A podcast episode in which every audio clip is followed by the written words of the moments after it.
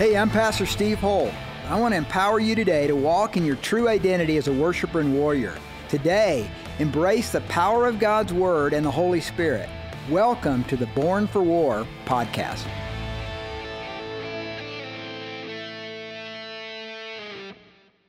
Well, today we're, we're talking about Abraham, and we're in Romans 4, but don't turn there. Don't turn to Romans 4 yet. Um, we've been talking about justification by faith. We've been talking about the fact that in the Roman church at that time, you had Jews and you also had Greeks. And he's trying to move through an understanding of how we get saved. And, and among the Jews, there was this idea that if you followed the Mosaic law, that's how you got saved. And then among the Gentiles, they don't know anything about the law, but they have other versions of it through the Roman pantheon. We've been talking about that for the first three chapters. What Paul is trying to communicate, though, is that, the, that salvation in Christ is not an act of righteous deeds, no matter how righteous they might be. They're never going to reform your flesh. How many of you know you can't reform your flesh? You can't, you can take your flesh to reform school and it's still the flesh, okay? But that, but that the righteousness of God is imparted into us from the outside in. You're up to no good from the inside out, but you're up to great possibilities if God's righteousness is imparted into you. That comes through faith. And that's what the first three chapters have been about. Well, because of that, and because of a misunderstanding of that, many of us have grown up in churches where the impression is you got to be just more moral, or you got to be more religious, or you got to follow these rituals of whatever church you come out of. And Paul is now saying, look, among among those that call themselves believers today, as well as who would call themselves even Jews today, we have a father.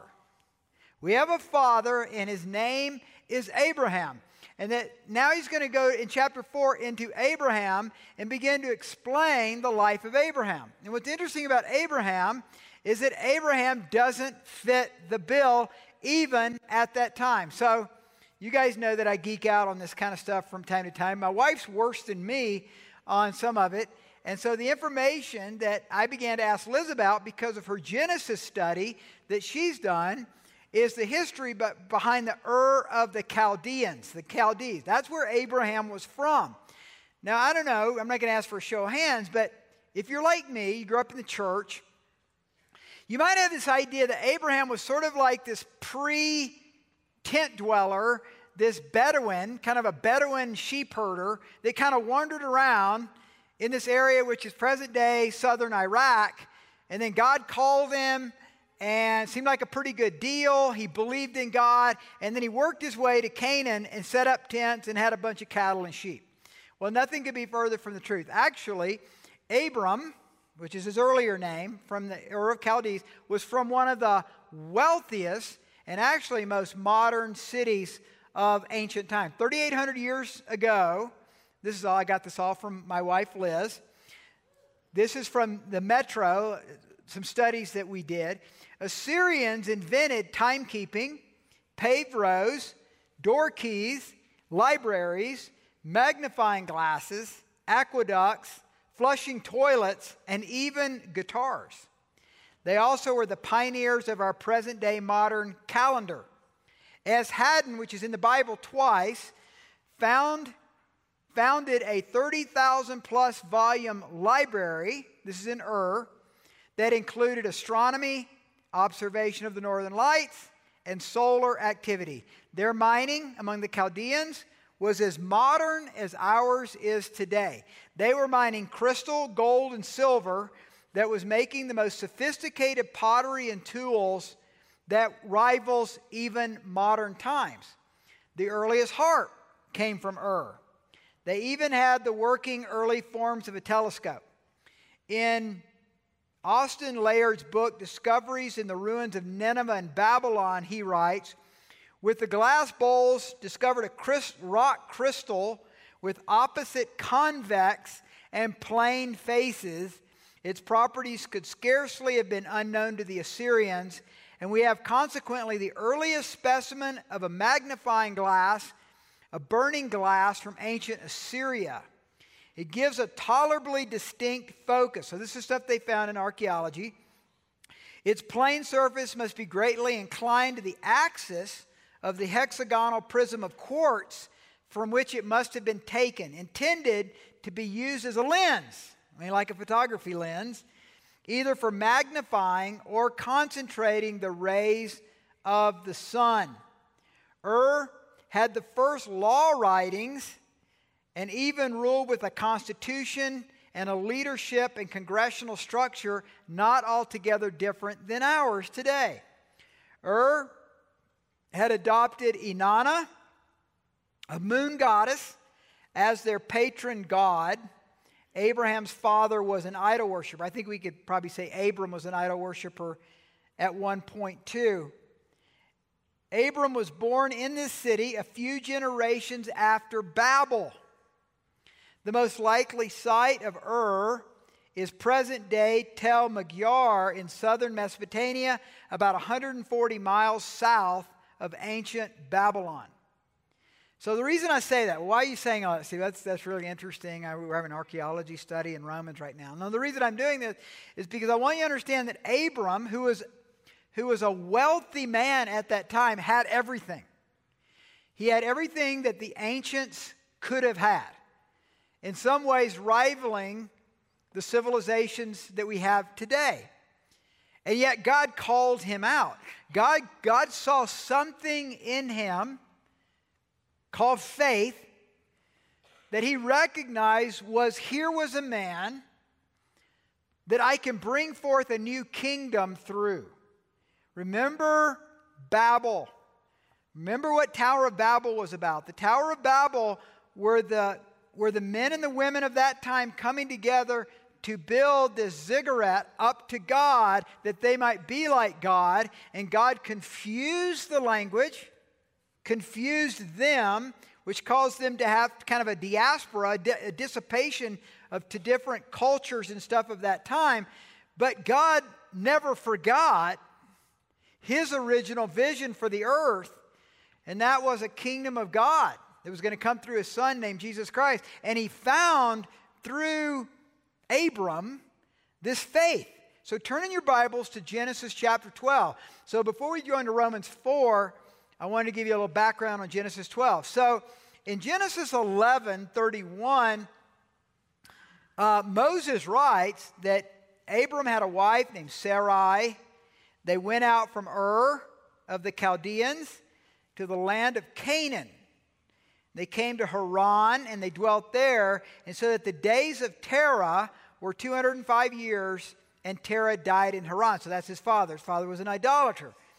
Now, remember, Abram's got it all, beautiful city. We, all the historians agree that when Abram was in Ur, it was at the height of its power, at the height of the inventions and the merchants and the routes of merchants coming through that area were at their height. Now, God comes to him, and it says, if you look at verse 1, now the Lord had said to Abram. So, sometime before that, in the midst of that, God speaks to Abram and he calls him to Canaan. I mean, this desert people, this tribal group, he leaves the metropolis of Ur to go there. Here's what he says Get out of your country from your family and from your father's house to a land that I will show you. I'll make you a great nation. I'll bless you. I'll make your name great, and you shall be a blessing. And I will bless those who bless you. I will curse him who curses you, and in you all the families of the earth shall be blessed. So, not only is Abram the father of Judaism, not only is Abram the father of Christianity, Abram's the father of a kingdom of God revolution. I mean, we're here today, some 3,800 years later, because Abram believed in God. He believed God when he was in the midst of a massive metropolis of idolatry only about 150 miles from where Babel had been. So all of that group, they didn't go very far back then. I mean, nobody was getting on a jet and hanging out somewhere else. They, everybody was migrating. They didn't migrate very far. So that's the world he's been in. There's something in him that God noticed.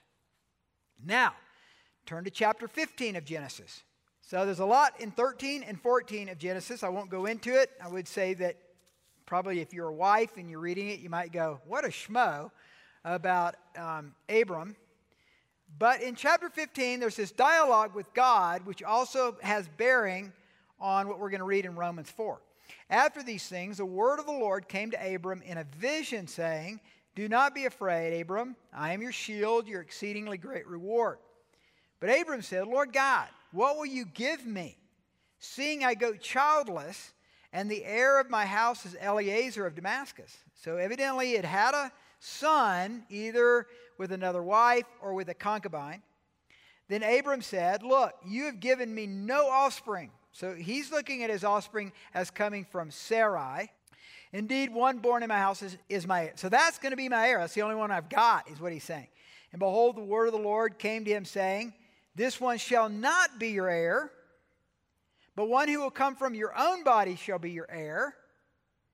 And then he brought him outside and said, Look, now toward heaven and count the stars if you're able to number them. If you're able to number them. And he said to him, So shall your descendants be. And he believed in the Lord and he accounted to him righteousness. That's really interesting. So, Abram's having some doubts about this whole transaction and this covenant. And then God takes him out and says, Look at the stars. He sees the stars. He says, That's what your descendants will be. I'm, still going to work my work in you. And but he doesn't show him how he's going to do it. He doesn't explain when he's going to do it. Because here's the thing when you talk to people about faith in Christ, a lot of times what you hear, and it's a typical response, is I would believe if. And it's like something that someone has to see, right? They have to see that. I, I can't tell you how many times when I'm on college campuses and, and I'm in a debate with somebody or something like that, they say, Well, if an angel came to me, or if God came to me, or something like that, and you're like, Dude, do you know what angels are like in the Bible? I mean, you really want to meet an angel? When people meet angels, they drop over dead, okay? These guys have flaming swords and stuff, and you've just got me. I think you better rethink your faith a little bit, you know? So, but but for Abram, who later is going to become Abraham, he put his faith in God without any sight except for a metaphor of the stars. He believed God. Now that's pretty amazing. So when he believed God, what the scriptures say is there was this transaction by which the righteousness of God, because of his faith, was then imparted. That was imparted in to Abram. Well, God still does that today, folks. When we put our faith in Christ, he imparts to you righteousness that you don't have. You don't have what it takes. You can't reform you. You're, you're a mess, okay? God, though, then supernaturally in this transaction with your heart imparts faith. He takes the wrath that we deserve upon himself, but then he imparts into you faith. That's what Paul's point is for the first three chapters. So now, swing over to Romans chapter 4. So let's pick it up where he begins to talk about Abraham. Now, I want to talk about Isaiah 9 first. Isaiah 9. Now, this is one of those Christmassy verses. So, everybody likes You only read Isaiah 9, 6, and 7 at Christmas time. I want to I want to look at it from a little different angle. Isaiah 9. Don't turn there, it's going to come up on the screen. For unto us a child is born, unto us a son is given and the government will, call, will be upon his shoulders. The government, the government of God is what he means here. And his name will be called Wonderful Counselor, Mighty God, Everlasting Father, Prince of Peace. Now, verse 7 is my point. Of the increase of his government and peace, there will be no end. Upon the throne of David and over his kingdom to order it and establish it with judgment and justice. From that time forward, even forever, the zeal of the Lord will perform this. God was looking for a person who had the faith that he could build a kingdom through. This is before Christ. It's not the time for Christ yet. God is building into and he's looking for and the scriptures talk about in Second Chronicles that the eyes of the Lord look to and fro for those whose hearts are completely his that he might strongly support them. And so Babel had been the people on the earth trying to build a kingdom. It gets destroyed. Now he wants to build his kingdom through faith. Faith people. People who will trust him. And Abram, now chapter 4, Abraham, which he was renamed, father of all nations. Instead of exalted father, Abram means exalted father. Abraham means father of all nations. That God's got this kingdom that he's going to work, that he's going to build through the church that had not been seen yet. But, but somehow, Abraham saw that, guys. He saw that. He saw that there was a city. That's what Hebrews 11, 6 says. That he saw a city whose foundations was God, that God was going to build through his faith and in his heart. So we pick it up in Romans 4. What then shall we say that Abraham, our father, has found according to the flesh? So is this according to the flesh? Is this righteousness of God according to the flesh? Well, to a Jew, the most godly, righteous patriarch is definitely Abraham. I mean, we can skip a little bit about Abimelech and some stuff like that, but, but by and large, that's the guy. That's Abraham. He's the father of our faith. Even Islam says Abraham is the father of their faith. We as Christians should we should feel confidently say the father of our faith is also Abraham. Well then, if he's the father of our faith, if he's the father of the works of God, then he should be the shining example that works can do it, that works will make it happen, that works will get you salvation, that works is the way to go. So it's a question mark. Verse 2 For if Abraham was justified by works, then he has something to boast about, but not before God. Now, what's he saying? He's saying that if works, if being a good person, if being a righteous person, if being a righteous person, if being, being a part of the ritual of a religion is what's going to get you in, then Abraham should have been the first to figure this out. But what he's going to tell us in the rest of the chapter, which we won't cover all of it today, is that even before there was a circumcision, even before there was a Mosaic law, even before the Ten Commandments, before he went up on the mountain at Mount Sinai, all the thunder and lightning and the law twice given, he believed in God and it was credited to him as righteousness. Does that make sense? It wasn't those things that were going to, that was going to come later. But for our knowledge of the faith of how God comes, it came through Abraham, and that's what he says in verse 3 this. For what does the scripture say? Abraham believed God, and it was accounted to him as righteousness. This is one of the most profound passages in the Bible. You should memorize it. This is a reminder Abraham believed God, and it was accounted to him as righteousness. It's a mathematical calculation. It's, uh, it's accounting 101. He's saying that when he believed, then there was this impartation. Not believed in God, Satan believes in God. Demons believe in God. It says he believed God. That's huge, man. So it's like me going to my bank. I go into my bank. I know I've got zero in my account. Matter of fact, I'm negative because of all the all the penalties and everything. And I come in and there's suddenly a million bucks. They go, Well, Mr. Holt, you got a million dollars in your account. And I'm like, What? Yeah, there's a million dollars here. Well, I don't know where that came from.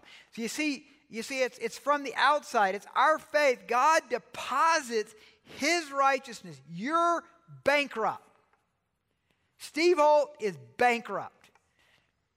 Liz Holt, who's way better than me, she's bankrupt without Christ. As a, as a freshman in college, I'm bankrupt, man. And then I, I put my faith in Christ. I believed not in God. I always believed in God. Probably most of you in this room, your whole life, you believed in God. But have you believed God? Have you truly put your trust in Him? Because when that happens, there's this, there's this transaction by which where you and I are empty, He pours His righteousness into you. So I was reading Luther's um, commentary on Romans last night before I went to bed. I couldn't get it out of my head all night. I'm not going to do that tonight, but uh, I was reading it, and um, obviously it's a translation from German. Um, but he made a really good point. I thought this was good. He said, Hypocrites tend to be people who look at themselves as righteous, and their justification is their righteousness. Now, they wouldn't say it that way, but that's, that was Luther's analysis. True believers are those who look at themselves as sinners who are bankrupt, have nothing, but now we have all the righteousness of God and we're justified in Christ. Beautiful example. I think that's so true. That's where self righteousness comes in. Because we, if we can boast about our righteousness, then that's, that's a total definition of hypocrisy and self righteousness. But when we come to Christ, we realize, I don't have anything. I don't have anything to offer. I may be talented, I may be wealthy, I may be gifted, I may be blessed with great friends, I have a great education, whatever it is that you're so proud of about yourself, it's nothing before Christ. But we put our faith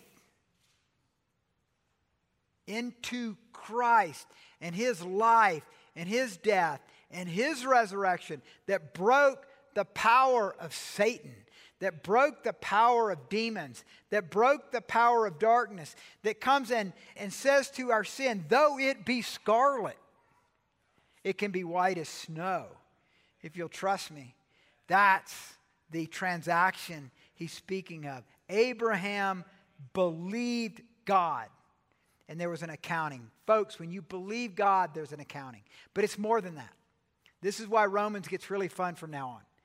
Because for the rest of Romans, it's how we do that in everything, not just our salvation, but how do we believe God in our finances? How do we believe God in our moral life? How do we believe God in our vocation? How do we believe God in our marriage? How do we believe God in our singleness? Because that transaction still works. But it's our choice. It's our choice of faith. We make that choice of faith to, to say, Lord, I have not trusted you in this area. I'm bankrupt. I've tried all the devices that man has to give me. And I love you and I trust you with my life, but in this area, I'm not doing that. Lord, I believe you to bring victory, to make me an overcomer in this area. Folks, there's a transaction that occurs. His righteousness comes into that area. And he begins to change. That's what Romans 6, 7, and 8 is all about. When we get to that, in a few weeks, we're going to get Romans 6, 7, and 8. It's the battle. I call it the internal civil war of the heart.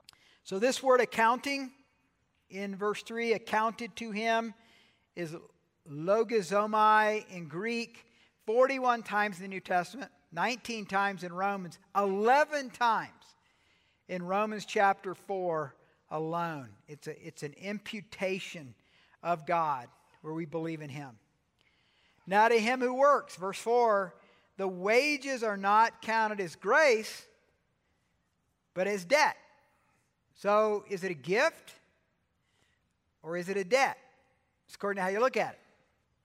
So, Thomas Bradbury put together eight passages from the Bible which show the various aspects of justification by faith. Let me quickly roll through these. Eight essential truths about our justification in Christ.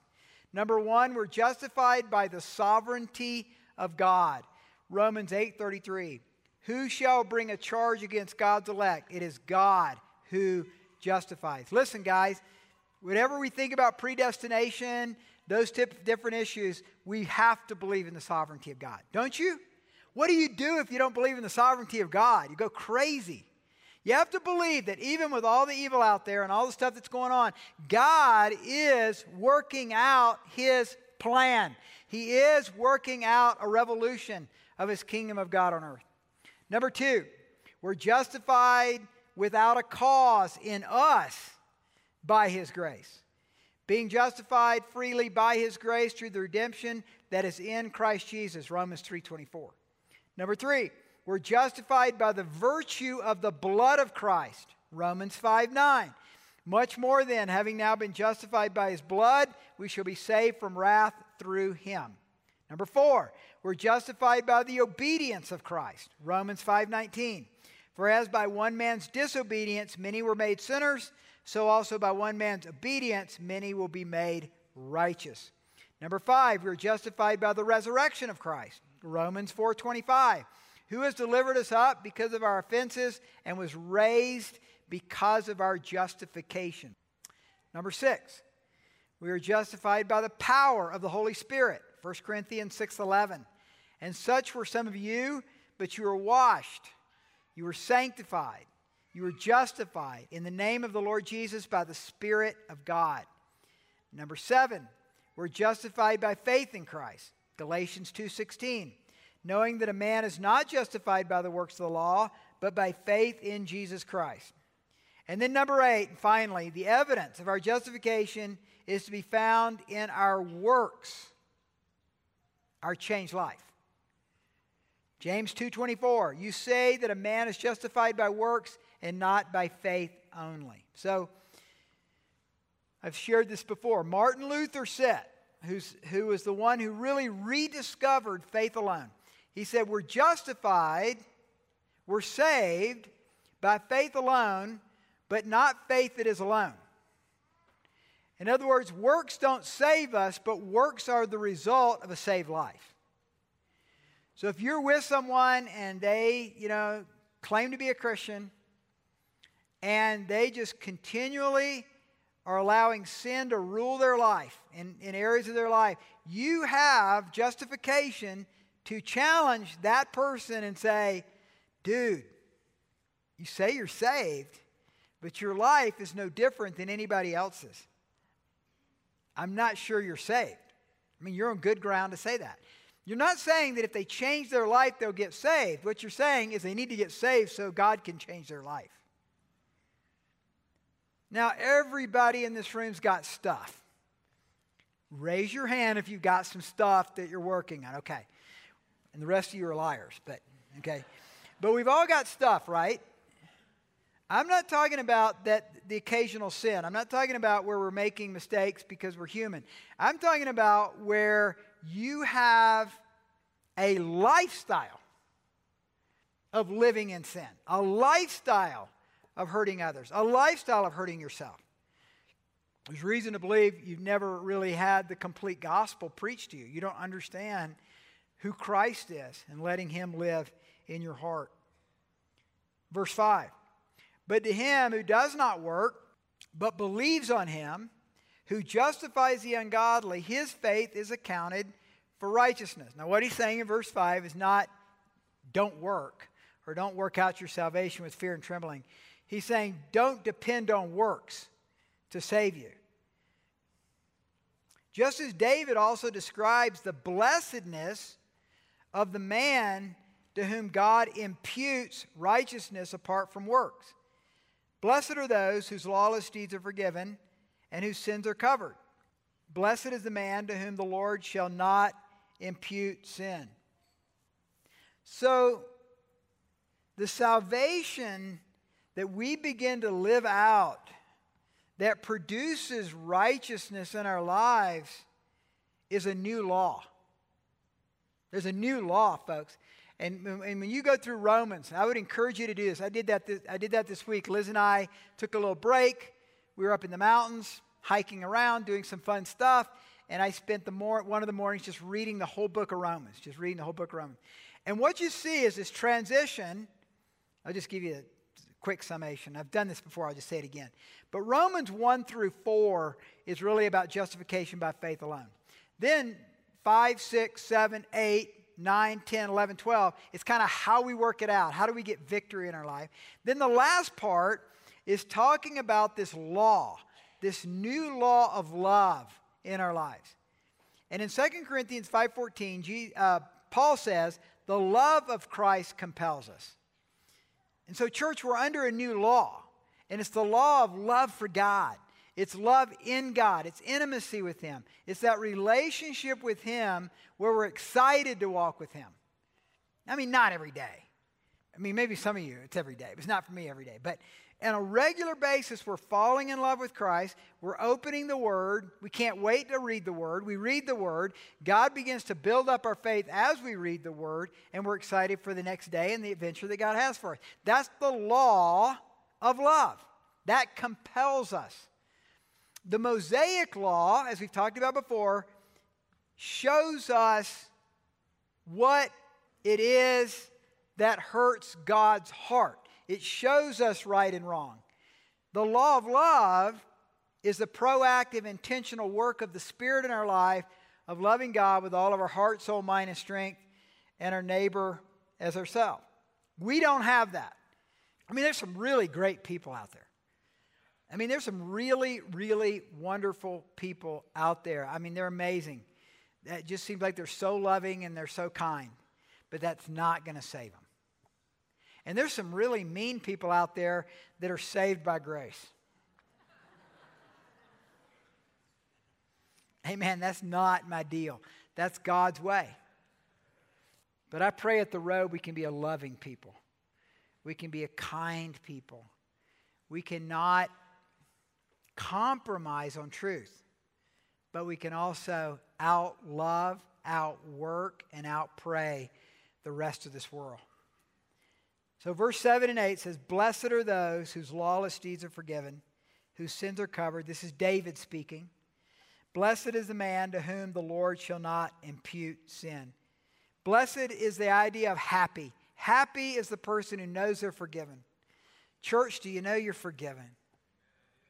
Do you know that all the scarlet, red, bloody sins you've committed are covered by the blood, the red blood of Jesus. And your sins, past, present, and future, are gone, man.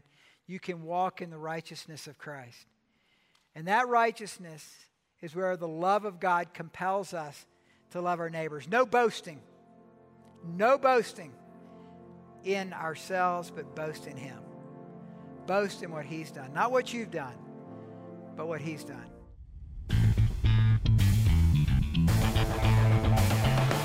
Thank you for listening to the Born for War podcast. We hope today's message has empowered you to make a difference in your world. To connect with Pastor Steve's sermons, books, and blog, visit steveholtonline.org. God bless.